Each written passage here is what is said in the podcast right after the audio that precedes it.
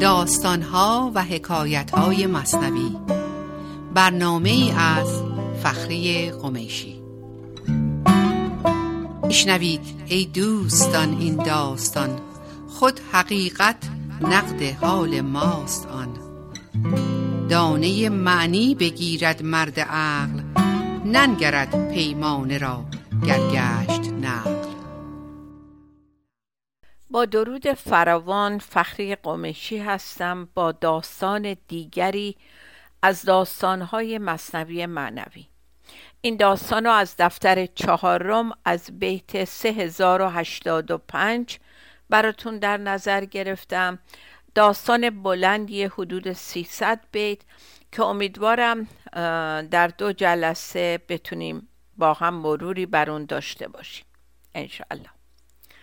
پادشاهی داشت یک برنا پسر باطن و ظاهر مزین از هنر. خواب دید او کان پسر ناگه بمرد. صافی عالم بر آن شه گشت درد. خشک شد از تاب آتش مشک او که نماند از تف آتش اشک او. آنچنان پر شد ز دود و درد شاه که نمی یابید در وی راه آه.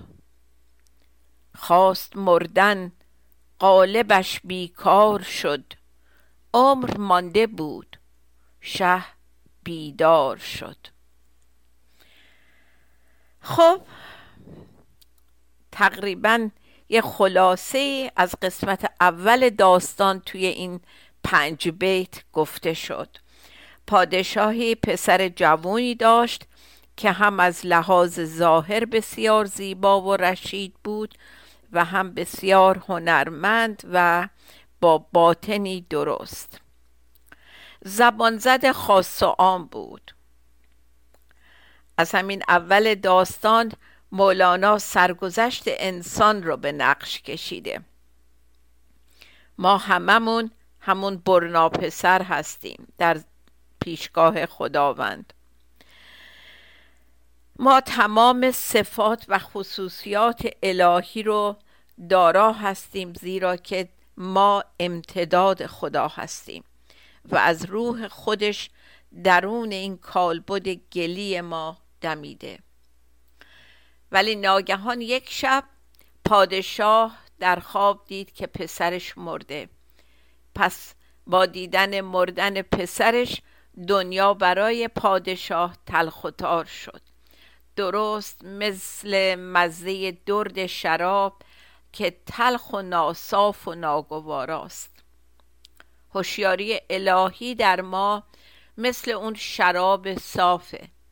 ولی وقتی ما به ذهن بریم اون هوشیاری در ما کدر و نامطلوب میشه و اون موقعی که ما به درد غم خشم حسد و بقیه خصوصیات من ذهنی گرفتار میشیم. شاه یا همین پدر آنچنان از دیدن مرگ فرزندش به درد افتاد که اشک چشمش خشک شد. شاه حتی قادر به یک آه کشیدن واقعی هم نبود. ما هم وقتی از ته دل نمی‌تونیم توبه و عذرخواهی کنیم همین حال رو داریم. و اونقدر این حال دردناک بود که دلش می‌خواست بمیره. ولی هنوز عمرش باقی بود و میبایست به زندگی ادامه می‌داد. همه این حالت ها در من انسان هم قابل تجربه شدن هست. وقتی در من ذهنی گرفتار درد و همانیدگی هامون میشیم نمی‌تونیم حتی یک آه آرزومندانه یا زنده کننده یا عذرخواهی بکشیم و در این مواقعی که آرزوی مرگ می‌کنیم.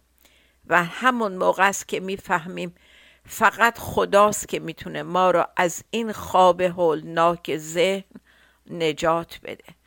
در واقع وقتی ما در ذهن هستیم حکم همین پادشاه و این خواب سهمناک رو داریم. شادی آمد ز بیداریش پیش که ندیده بود اندر عمر خیش خب شاه خوشبختانه از خواب بیدار میشه و متوجه میشه که این یک خواب بسیار وحشتناک بوده. این دفعه انقدر خوشحال شد که فهمید خواب دیده بوده که هیچ وقت این حد خوشحالی رو در عمرش تجربه نکرده بود. که ز شادی خواست هم فانی شدن بس متوق آمد این جان و بدن. حالا انقدر خوشحال شده بود که نزدیک بود از شدت خوشی بمیره چون جسم و روح به هم وابسته هستند و در زندگی امروزه هم بسیار شنیدیم که سکته هایی که در اثر هیجانات خوش به وجود اومده و منجر به مرگ شده. هیجانات هم از درد و هم از خوشی می‌تونن عامل مردن باشن. متوق یعنی توقدار وابسته مقید. میگه بدن و جان وابسته هم هستند از دم غم می بمیرد این چراغ و از دم شادی بمیرد اینت لاغ. اینت یعنی این تو را. لاغ هم که میدین یعنی شوخی. میگه چراغ زندگی ما به یه فوت بنده. چه از درد و ناراحتی چه از خوشی و شوخی با یه فوت می‌تونه خاموش بشه. در میان این دو مرگ او زنده است. این متوق شکل جای خنده است. میگه جای خنده نداره که انسان بین دو چیزی که می‌تونه علت مرگش باشه زندگی می‌کنه. بین شادی و غم. و یا این شگفتانگیز نیست که انسان بین دو مرگ زندگی می‌کنه بین دو عامل مردن زندگی می‌کنه. شاه با خود گفت شادی را سبب آنچنان غم بود از تسبیب رب. این عجب یک چیز از یک روی مرگ وان یک روی دگر احیا و برگ. شاه وقتی از خواب بیدار شد و در واقع حال ما وقتی از خواب من ذهنیمون بیدار میشیم وقتی با چشم حضور و خدایی به زندگیمون نگاه کنیم متوجه میشیم که خداوند سبب شادی فعلی ما رو پس از نشون دادن اون درد و غم به ما میده. این شادی از این جهان نبود بلکه از سبب سازی خداوند بود. یعنی یک چیزی از یک جهتی از دید من ذهنی مرگ اما همون چیز از دید زندگی حیات و برگ و نوا است و زندگی دوباره می‌سازه و در واقع زنده شدن به خداست. شادی تن سوی دنیاوی کمال. سور سوی روز عاقبت نقص و زوال. دنیاوی یعنی در واقع انسانهایی با من ذهنی. این شخص با به دست آوردن یک خوشحالی و یک خوشی آنی به عنوان مثال از به دست آوردن یک چیز مادی خوب خوشحال میشه.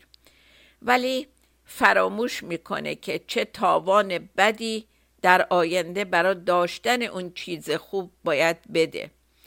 مثل خیلی ساده مثل خوردن غذاهای خیلی خوشمزه چرب و شیرین که در همون حال خوردن چقدر شادی میده به خورندش ولی عواقبش شما بهتر می‌دونین. بالا رفتن قند و چربی و کلسترول و تمام این چیزهای بد. و حتی یک مثال دیگه بزنم که این یک تحقیقی شده در مورد کسانی که در این خریدن بلیت های شانسی و لاتاری و قرعه کشی اونهایی که مبالغ خیلی خیلی هنگفتی رو برنده شدن اینا رفتن دنبال اینها و زندگی اینها رو زیر ذربین به اصطلاح گذاشتن و سالهای بعد زندگی این افراد رو مطالعه کردن و بیشتر بیشتر مواقع متوجه شدن که اینها اکثرا جهت زندگیشون به سوی پستی و درد و مسائل مختلف کشیده شده و از فرم عادی و طبیعی زندگی سعادتمندانه دور افتادن و با همه پولهایی که یک مرتبه وارد زندگیشون شده به هیچ وجه خوشبخت و سعادتمند نیستند در دفتر اول سطر سی مولانا میفرماید رنج و غم را حق پی آن آفرید تا بدین زد خوشدلی آید پدید. و یه بیتی هم از دفتر چهارم می‌خونم براتون. در دفتر چهارم یادتونه که داستان عاشقی که از ترس اساس به باقی پرید و اتفاقا دید معشوق که دنبالش میگشته در همون باغه و چقدر خوشحال شد از این اتفاق. اونجا میفرماید پس بد مطلق نباشد در جهان بد به نسبت باشد این راه هم بدان. اونجا اون عاشق میگه پس اینکه اساس دنبال من کرد و می‌خواست منو دستگیر کنه هم خیلی اتفاق بدی نبود کما اینکه منجر به پیدا کردن معشوقم شد برای من. خب یه تنفس کوتاهی بگیریم و برگردیم برای بقیه این حکایت جالب. با ما باشید.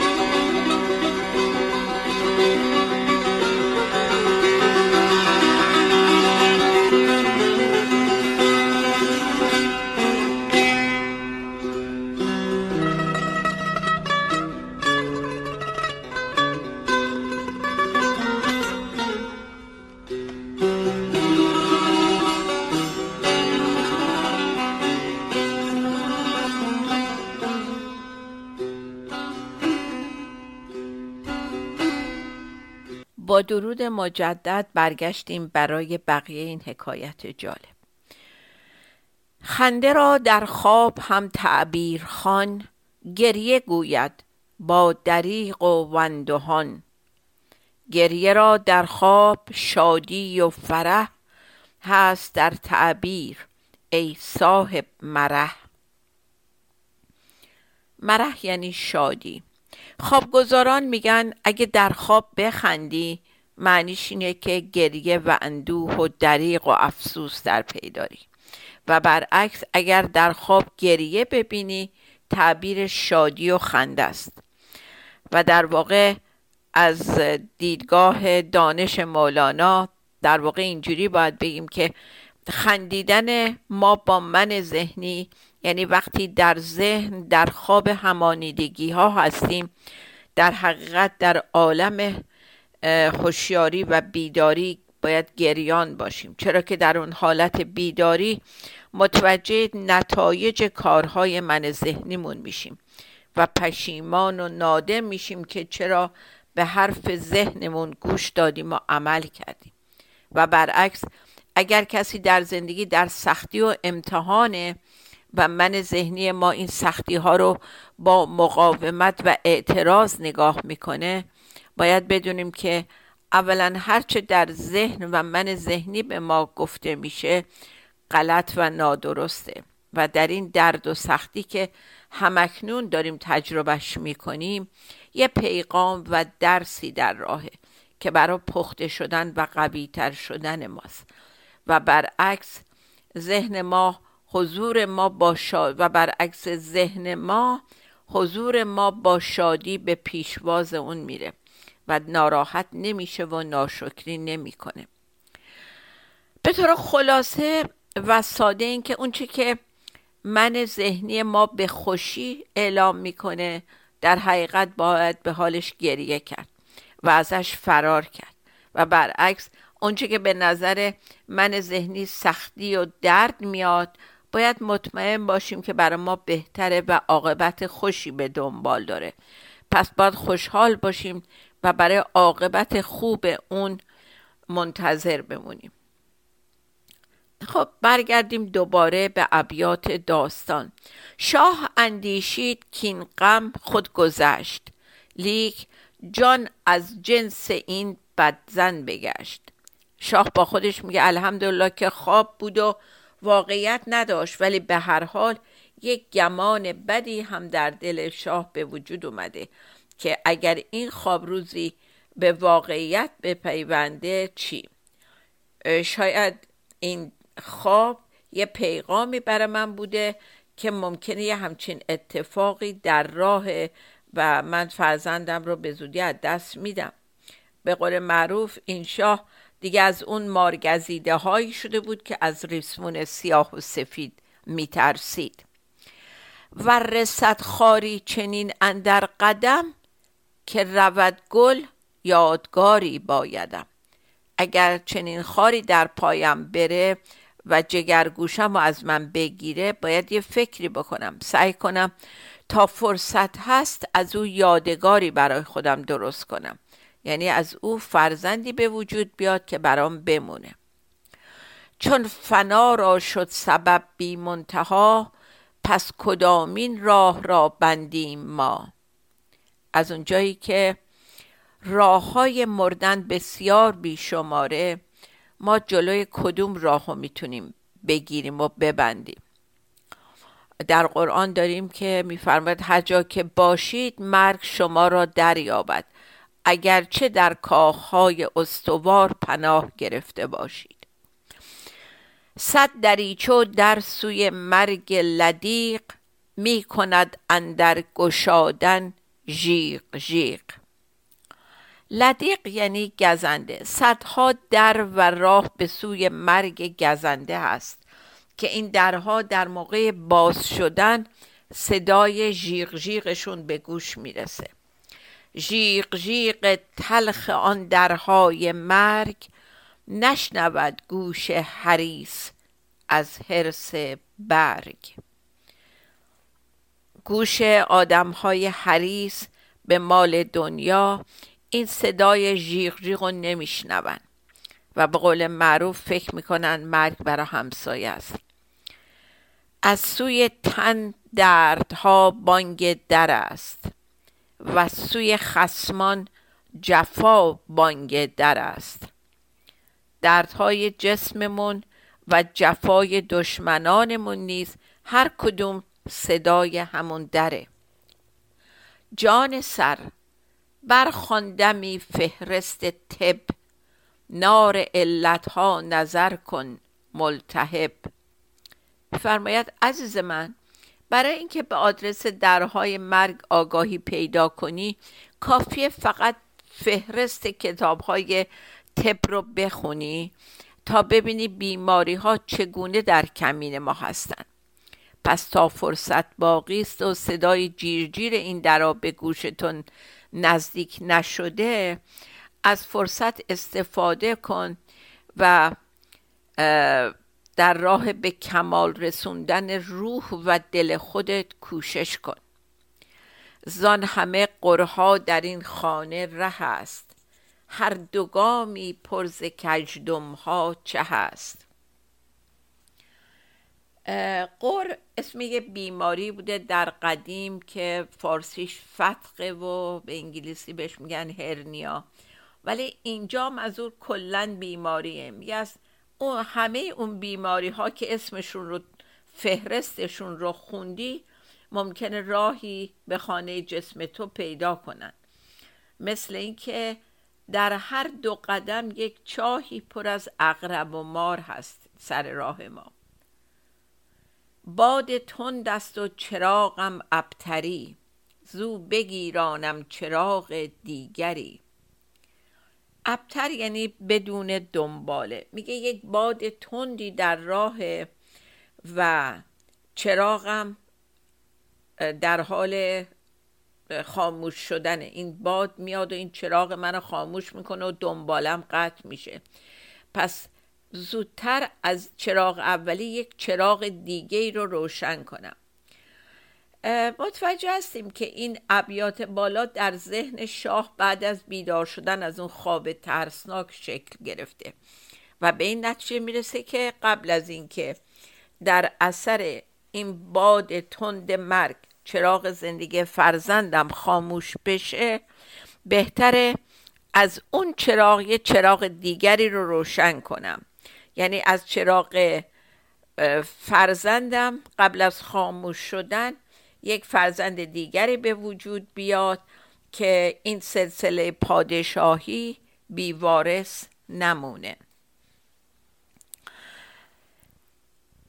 بعد از این قسمت داستان مولانا به یه مطلب بسیار مهم اشاره می‌کنه که قبل از اینکه این جسم آفل و فناپذیر ما از بین بره باید چراغ جانمون که خاموش شدنی نیست روشن بشه.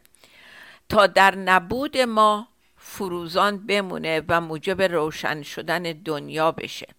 دقیقا همون کاری که خود مولانا و حافظ و فردوسی و سعدی و بسیار دیگر از عارفان در دنیا کردن که با اینکه شمع جسمشون خاموش شده چون فناپذیر جسم ما ولی جانشون همچنان روشن و تابنده هستش.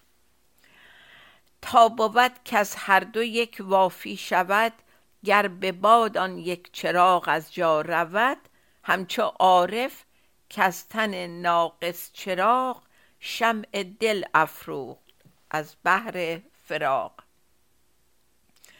میفرماید از اونجا که ما جسم و جان هستیم و جسم ما با وزش باد عجل خاموش میشه پس قبل از اینکه این اتفاق رخ بده باید از این تن ناقصمون چراغ دلمون رو روشن کنیم که بعد از مرگ جسم شمع جانمون روشن شده باشه. زیرا که جان مردنیه و حضور از بین رفتنی نیست. تا که روزی کین بمیرد ناگهان پیش چشم خود نهد او شمع جان. یعنی بازم همین که قبل از اینکه این جسم ما بمیره جان ما روشن شده باشه. دیگه یک بیت خیلی معروف حافظ که الان حتما در ذهن همه شما نقش بسته اینه که هرگز نمیردان که دلش زنده شد به عشق. ثبت است در جریده عالم دوام ما. این از غزل یازده دیوان حافظ هستش خب ولی پادشاه مثل خیلی از ما مفهوم این سه بیت رو درک نکرد. نفهمید که قبل از مردن باید یک وارثی برا خودش بذاره اون وارث اون شمع وجودشه اون روحشه. شروع کرد از یک شمع فناپذیر شمع فناپذیر دیگری درست کنه. و تصمیم گرفت پسرش رو داماد کنه و برای او عروسی بیاره که از اون جهت نسلش از فناپذیری در امان بمونه و دستگاه سلطنتش صاحب وارث بشه. خب برای این جلسه تا اینجا خوندیم. انشاءالله در جلسه آینده به بقیه این داستان بسیار بسیار پر محتوا می‌پردازیم. و ببینیم که چیکار واقعا باید می‌کرد شاه و چیکار کرد. با ما باشید تا بقیه این داستان. خدایا شاکرم پس صابرم کن. خدا نگهدار.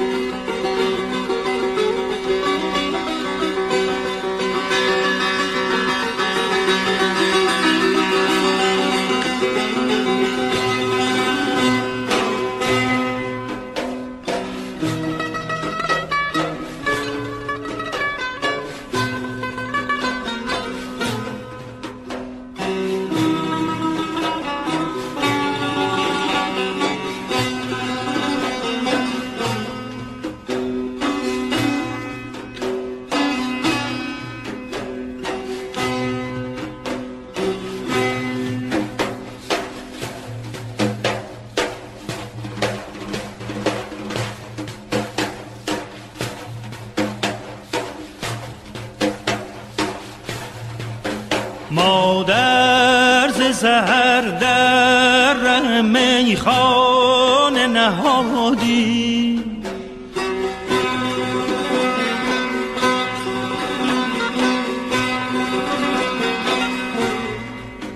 مادر ز سهر در ره میخانه نهادی. محصول دعام در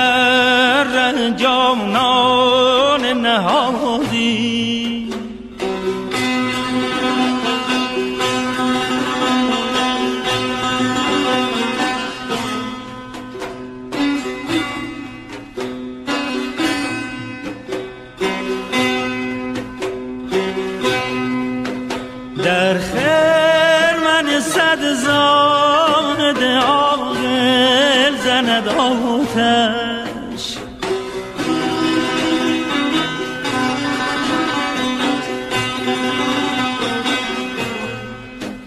در خیر من صد زاد عاقل زند آتش. این داغ این داغ این داغ. که ما بر دل دیوان